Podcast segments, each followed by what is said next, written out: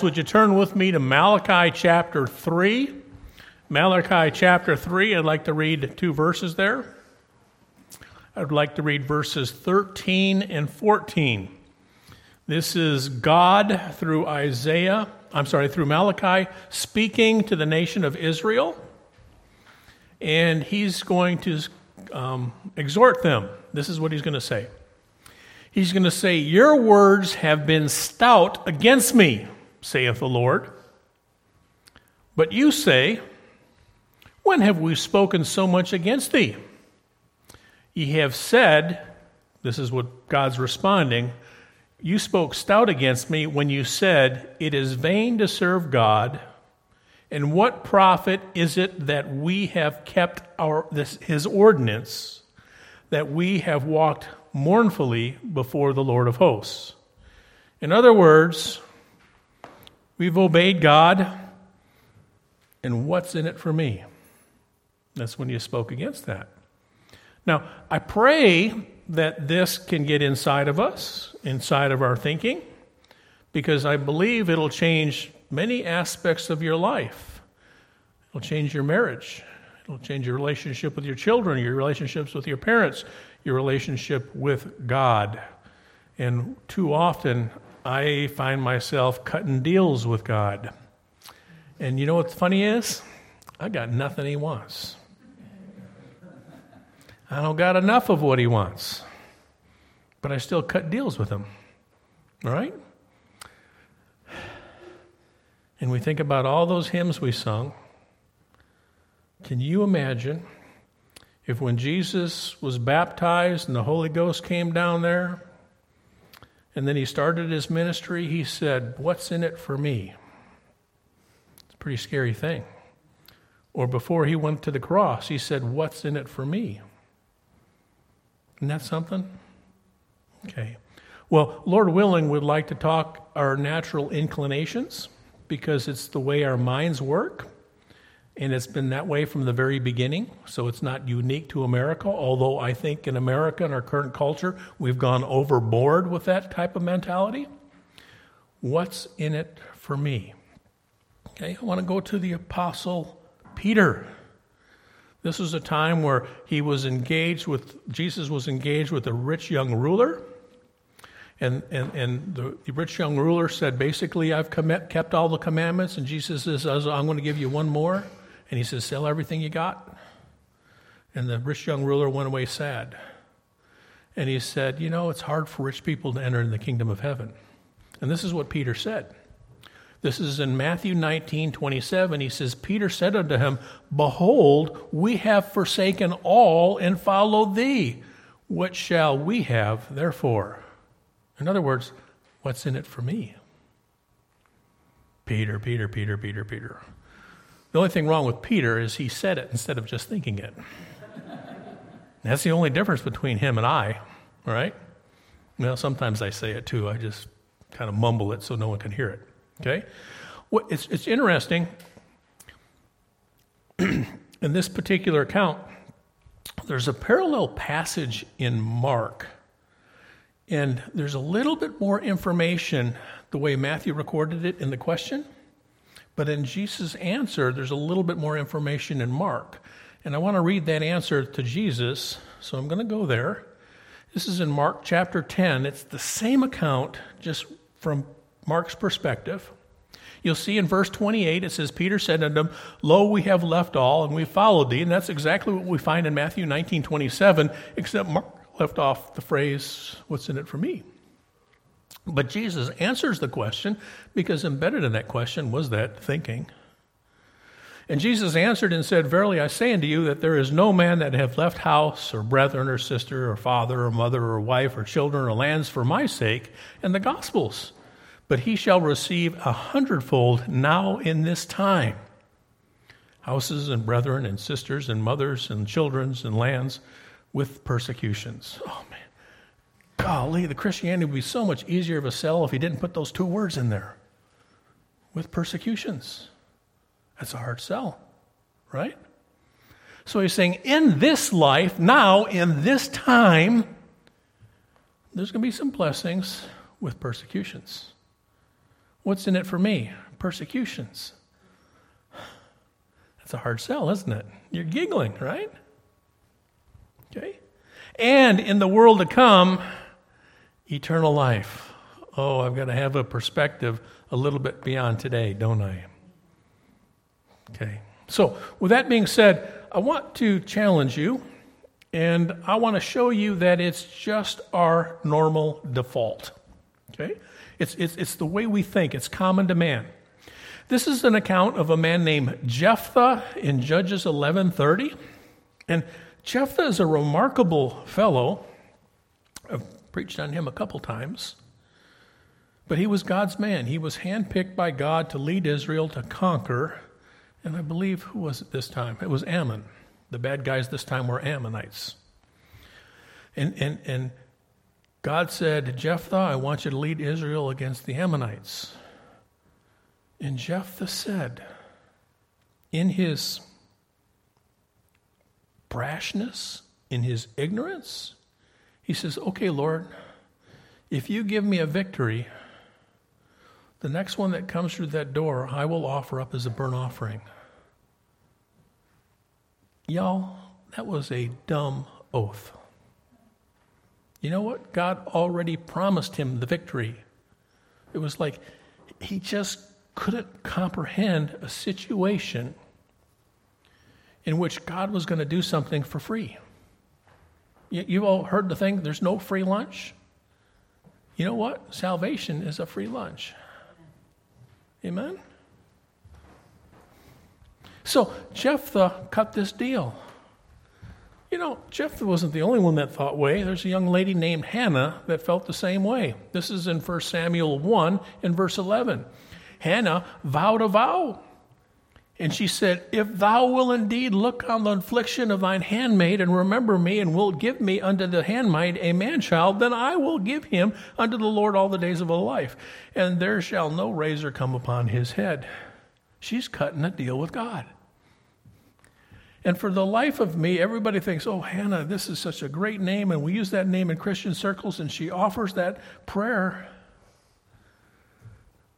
But I'd be pretty upset with my wife if she made a vow like that and didn't consult me on it. I would, right? Why did you vow a vow like that? Did you know God honors you without promising anything? and He blesses you without those promises? Okay, we, we've just got a something that it's cutting a deal. How many times do you cut a deal with your parents? How many times do you cut a deal with an employee or a customer? It's just the way we think. Okay. And then finally, Luke 15 29. This is the oldest prodigal son. Remember when we talk about that, par- that uh, parable? Most people call it the parable of the prodigal son, talking about the younger boy. I call it the parable of the prodigal sons because both boys were off base. Dad had to come off the porch for both boys. And this is what the second boy said. He said, Lo, these many years do I serve thee, neither transgressed I at any time thy commandment, and thou never gavest me a kid. In other words, I did all this obedience, and What's in it for me? My brother that didn't obey you is getting the same thing I did. What's in it for me? I deserve more. So, if I've convinced you that that's part of being in the lineage of Adam, we all have that mentality. It's our default. And we cut deals with our spouses all the time, don't we? We cut deals with our siblings. And we cut deals more times than we ought with God. Now, I know this is kind of stepping on our toes right now. Just hang on, because we're going to end up with grace. Okay? This is where we're leading. The practical to lead to the. I probably should go with the grace, so it makes it. No, I, I want to end on the happy note today. Okay? But but but this is kind of this is kind of tough stuff. All right. And Jacob. He is the negotiator of negotiators. He's the king, the chief of negotiators. Okay? In Genesis 25, 30, and 31, his brother Esau was really, really hungry. And I pray to God with all five of my children, if one of their siblings come to him and say, I'm starving to death, they'll just give him the food and they won't cut a deal with him. They won't blackmail him. But not Jacob. He says, I'll give you something, but what's in it for me? I know. Give me your birthright and you can have the food. Just always looking for him. If, if, if, I was Isaac and I knew about that, I'd just cuff him upside the head and say, Give him the food. How many times have I fed you over the years? Okay? We're not done with Jacob yet. In Genesis 28, remember he, he's, he's, he's uh, running now. He's afraid for his life. His, he's, he's got his brother so mad at him. His brother's trying to kill him, and he's, he's running.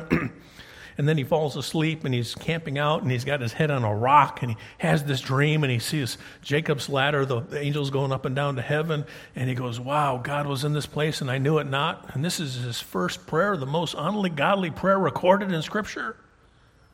It's recorded there in Genesis 28, 20, and 21, and basically says, God, if you'll be with me, if you feed me, if you clothe me, if you give me peace and you bring me home safe again, then you can be my God.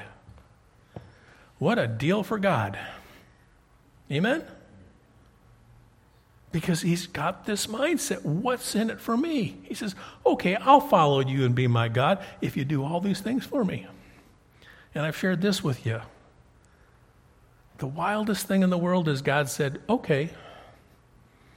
But he didn't say okay because Jacob offered the deal.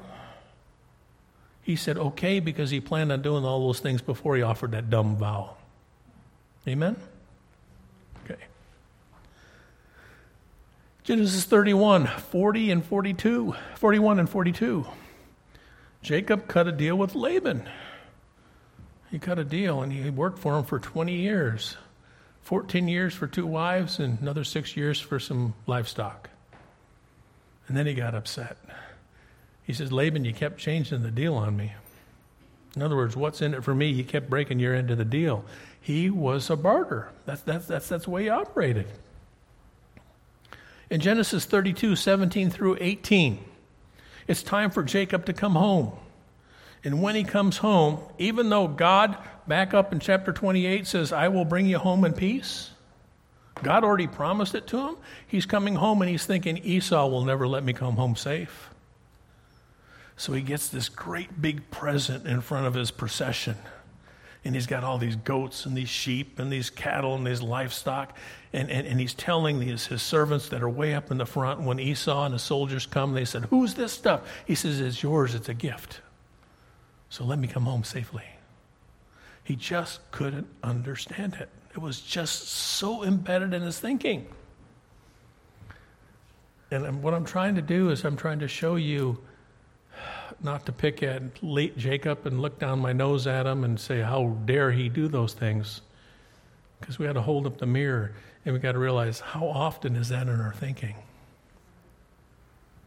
Genesis 32, 25 through 26, Jacob's wrestling with an angel, who I think is representative of God.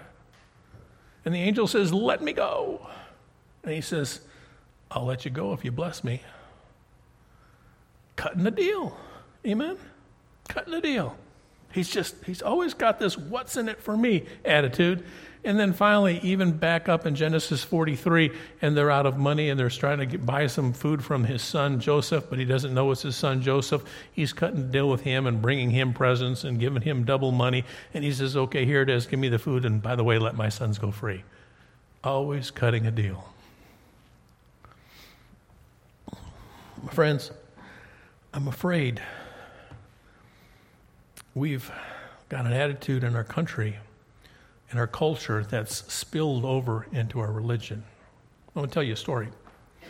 Back when I lived in Georgia, I've always, in the last 20 years, I've been involved in education in one way or another.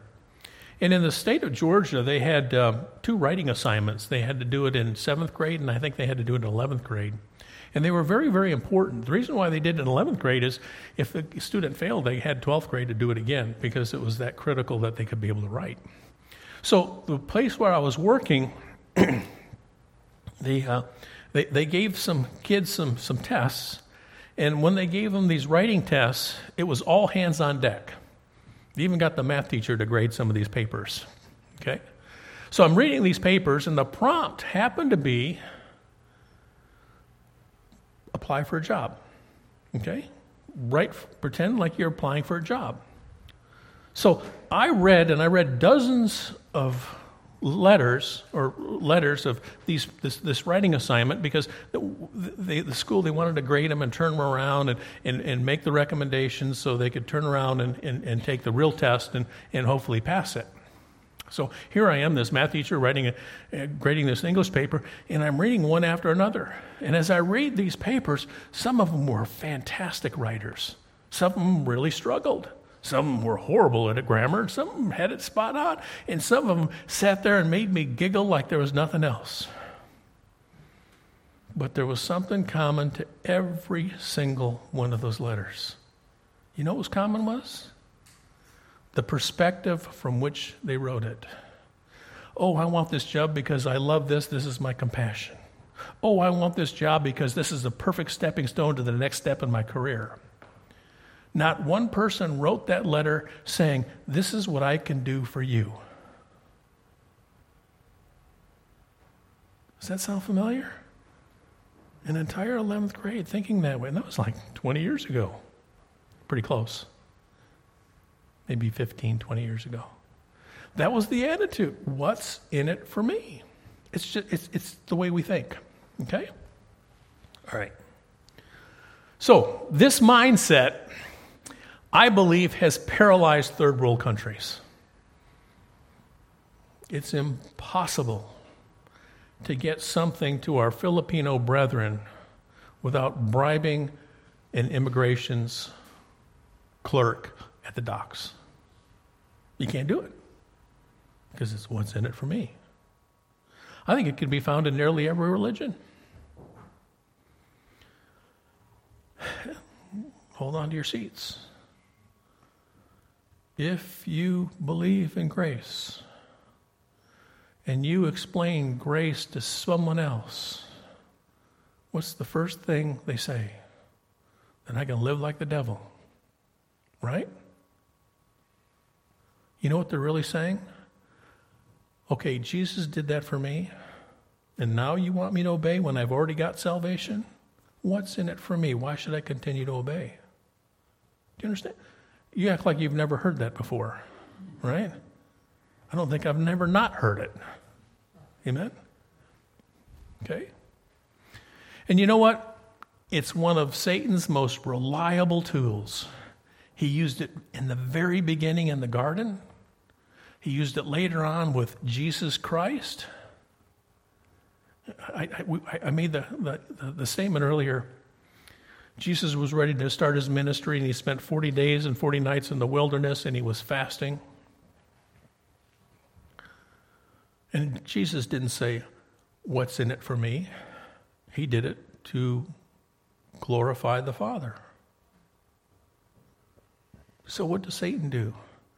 He says, Worship me, and I will give you. Jesus, God's not going to give you, uh, look what I'm going to give you. I'm going to give you all these kingdoms. And Jesus says, I'm not doing it for what's in it for me. I'm doing it because of the love of the Father, and the Father and I are one, and I want to be in Him.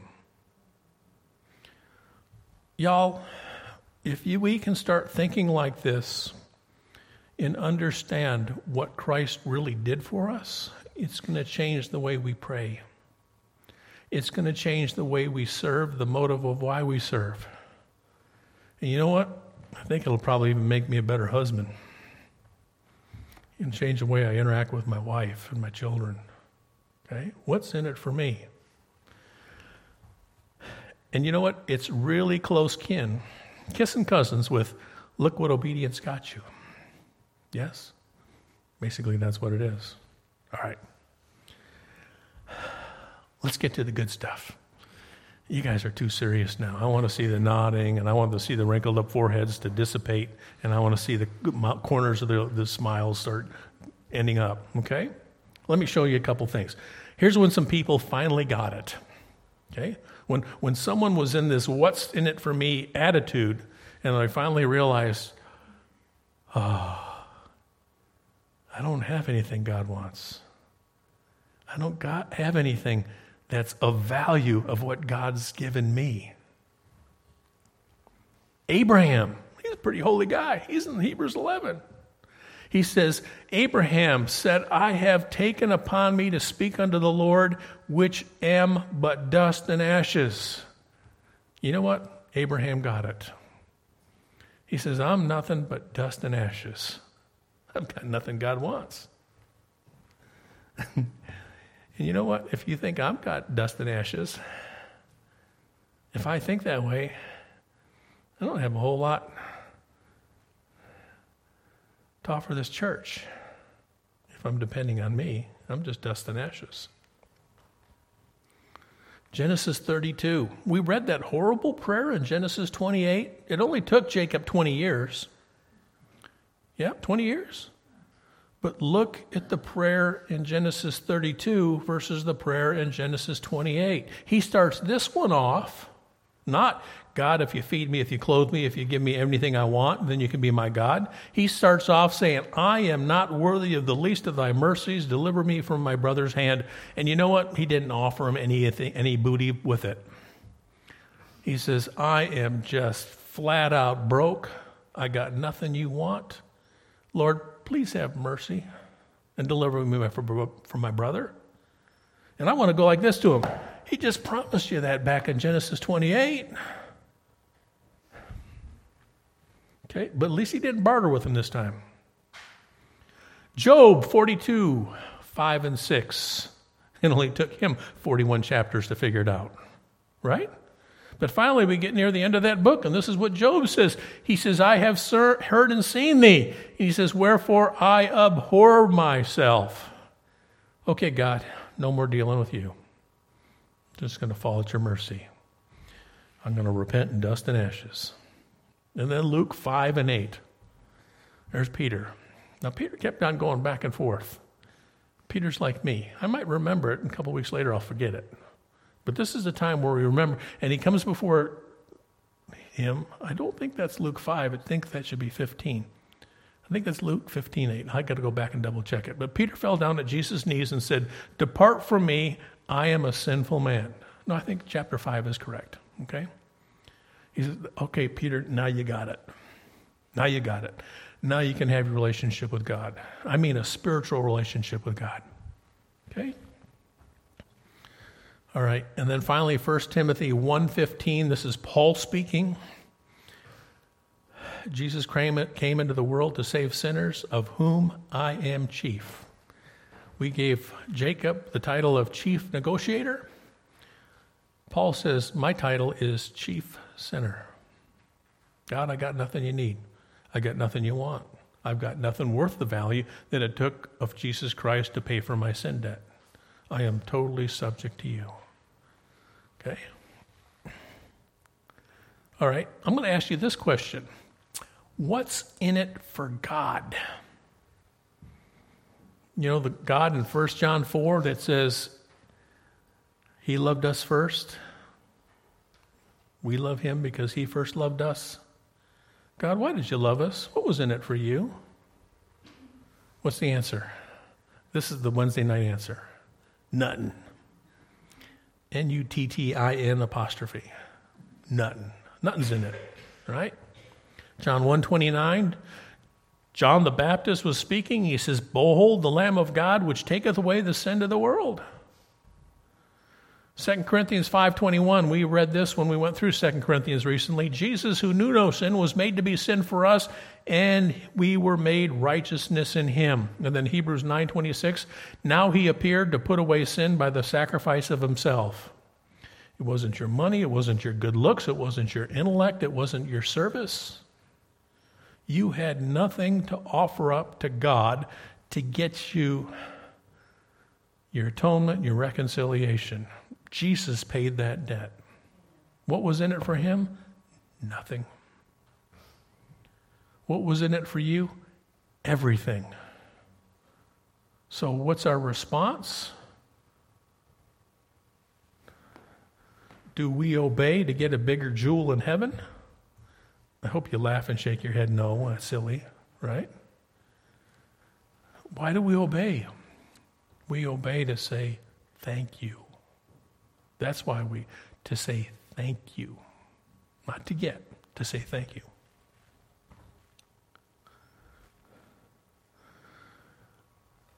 We do not have the right stuff. Let me read a couple verses here. Isaiah 64 and 6.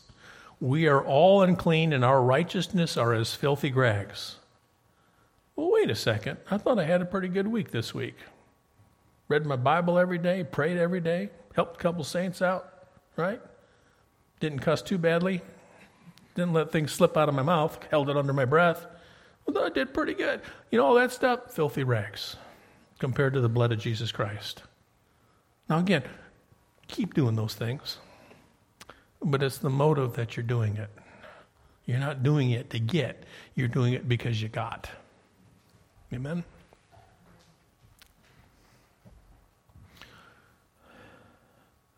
1 Peter 1 18 and 19, we could not be redeemed with something that's corruptible, silver and gold, but with Christ's precious blood.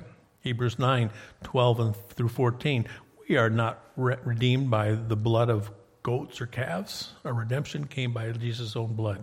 We don't have what God needs. And even if we did, we don't have enough. Okay? And the good news is, is we cannot reconcile what Jesus already reconciled. It's called the finished work. Yes? Romans 5 8, God's love toward us in that while we were yet sinners, Christ died for us.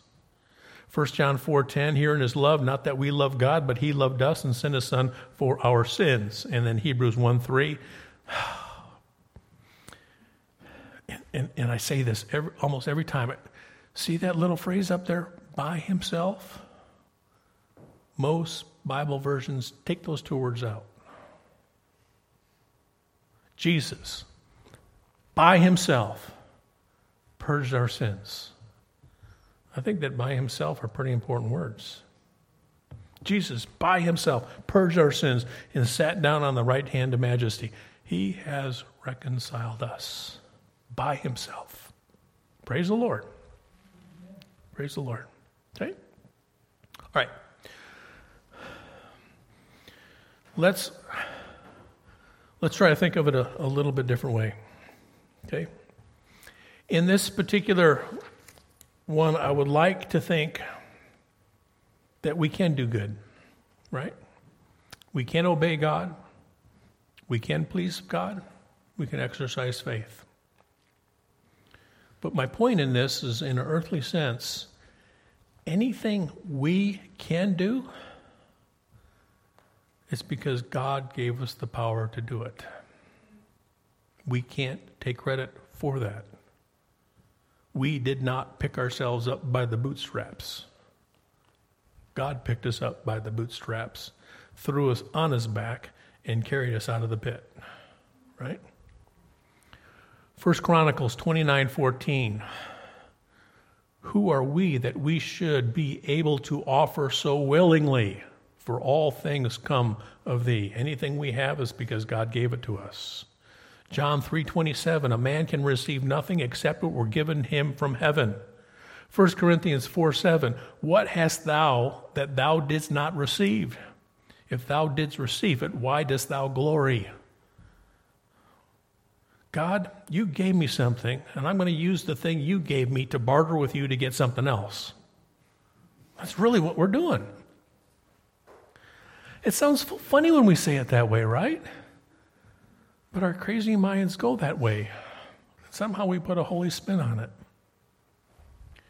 James 1:17 Every good gift and every perfect gift is from a God and cometh from the Father and then finally, 1 Peter 4.10, as every man hath received the gift, minister, not barter, the same to others.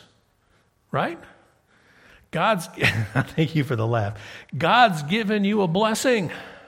Use that blessing to bless others. Don't use that blessing to barter with your brother. Okay, this is what I need, because what's in it for me? Nothing. What he's given you, give to others. That's one of the greatest things about the gospel. You can share it, it doesn't cost you anything. Well, it might cost you anything if you live in certain countries. Well, you can share that for free, right? Okay, that's earthly grace and mercy. Let's look at some spiritual grace and mercy. Okay? now, these are parables, but in Matthew 18, there was a man that owed 10,000 talents and he had nothing to pay. Y'all, you have a mess of sins, and you've got nothing to pay.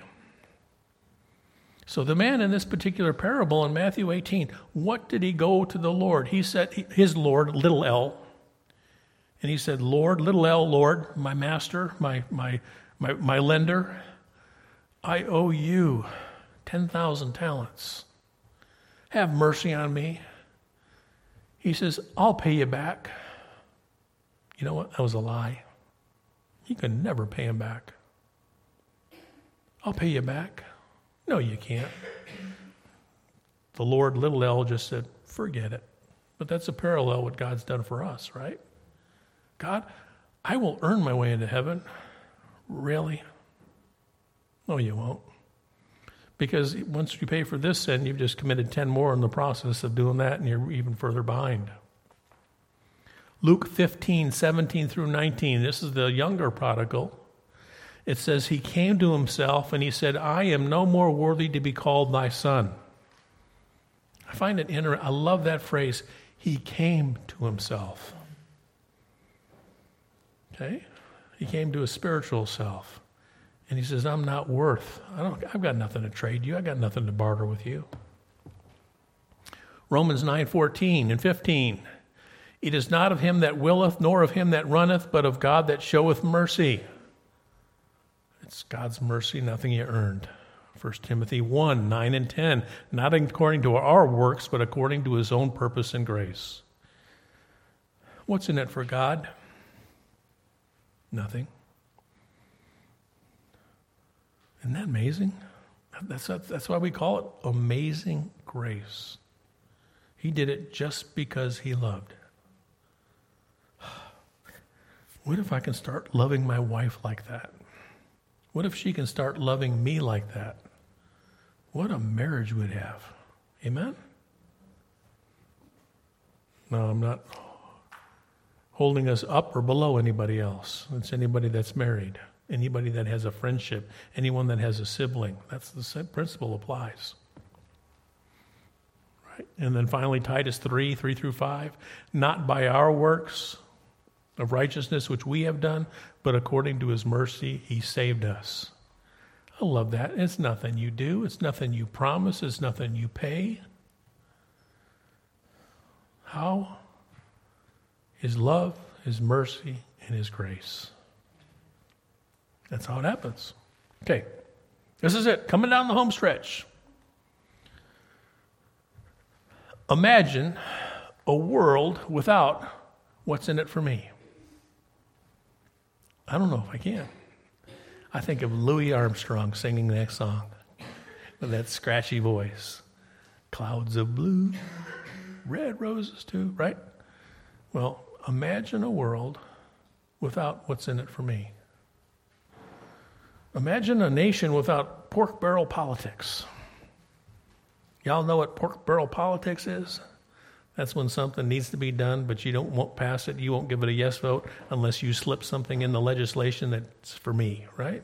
Can you imagine a government that operated without pork barrel politics? Pretty amazing, isn't it? Genesis 14, 13 through 24. This is a summary. but if you remember that particular case, Abraham and his nephew Lot had parted ways.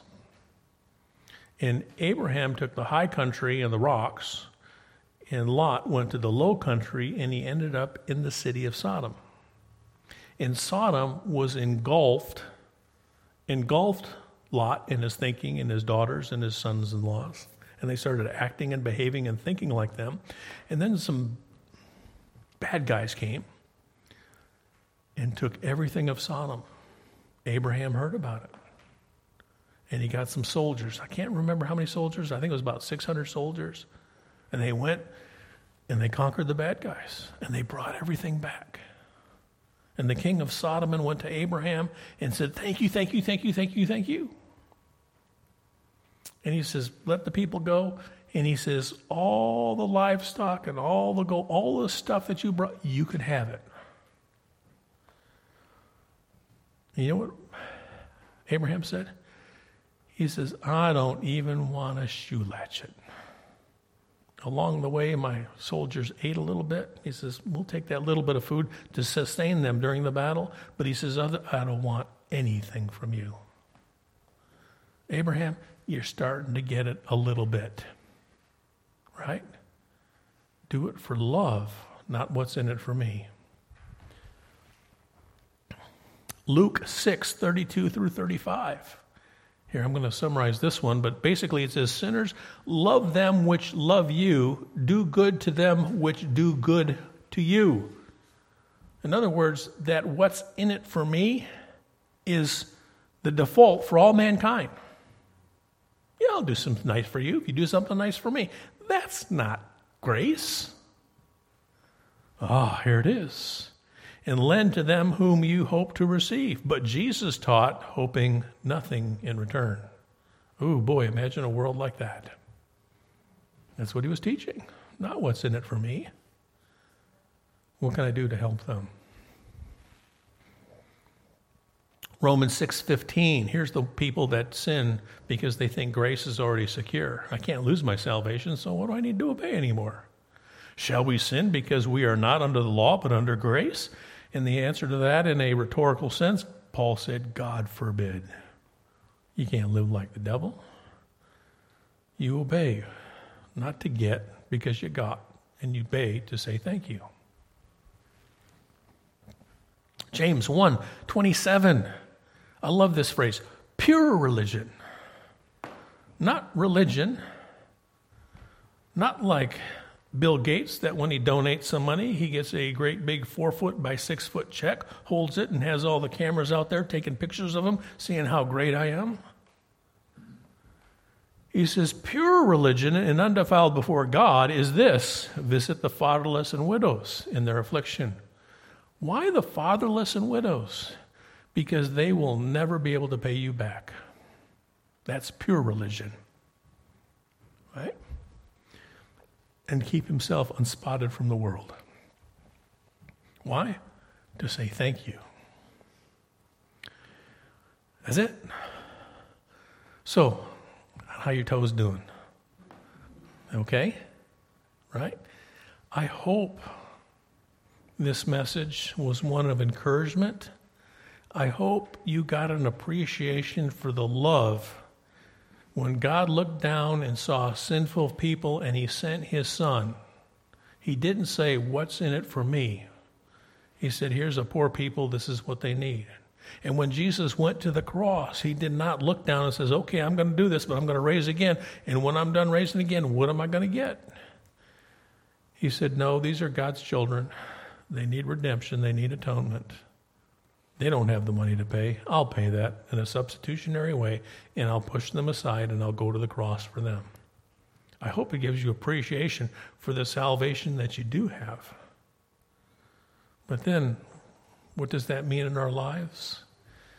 I hope as we start interacting with God, we start really evaluating our motives. It starts with a recognition why am I doing this? It's funny.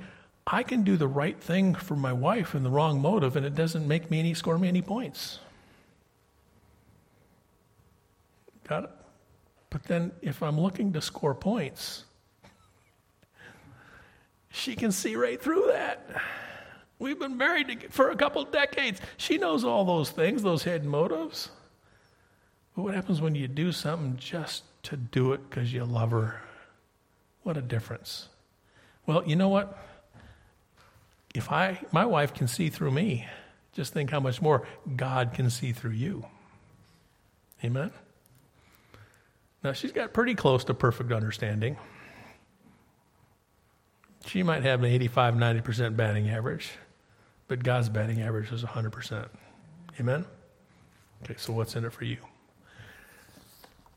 Well, what's in it for me is I get to say thank you to the Lord, and I get to share those thank yous with my the little eyeballs that are looking up on me. That should be enough. I hope it is. Unfortunately, I slip and I fall. So if I can see brethren that are acting that way, maybe that'll be a good reminder to get me back on track too. That's what a church is for, to remind each other of these great things.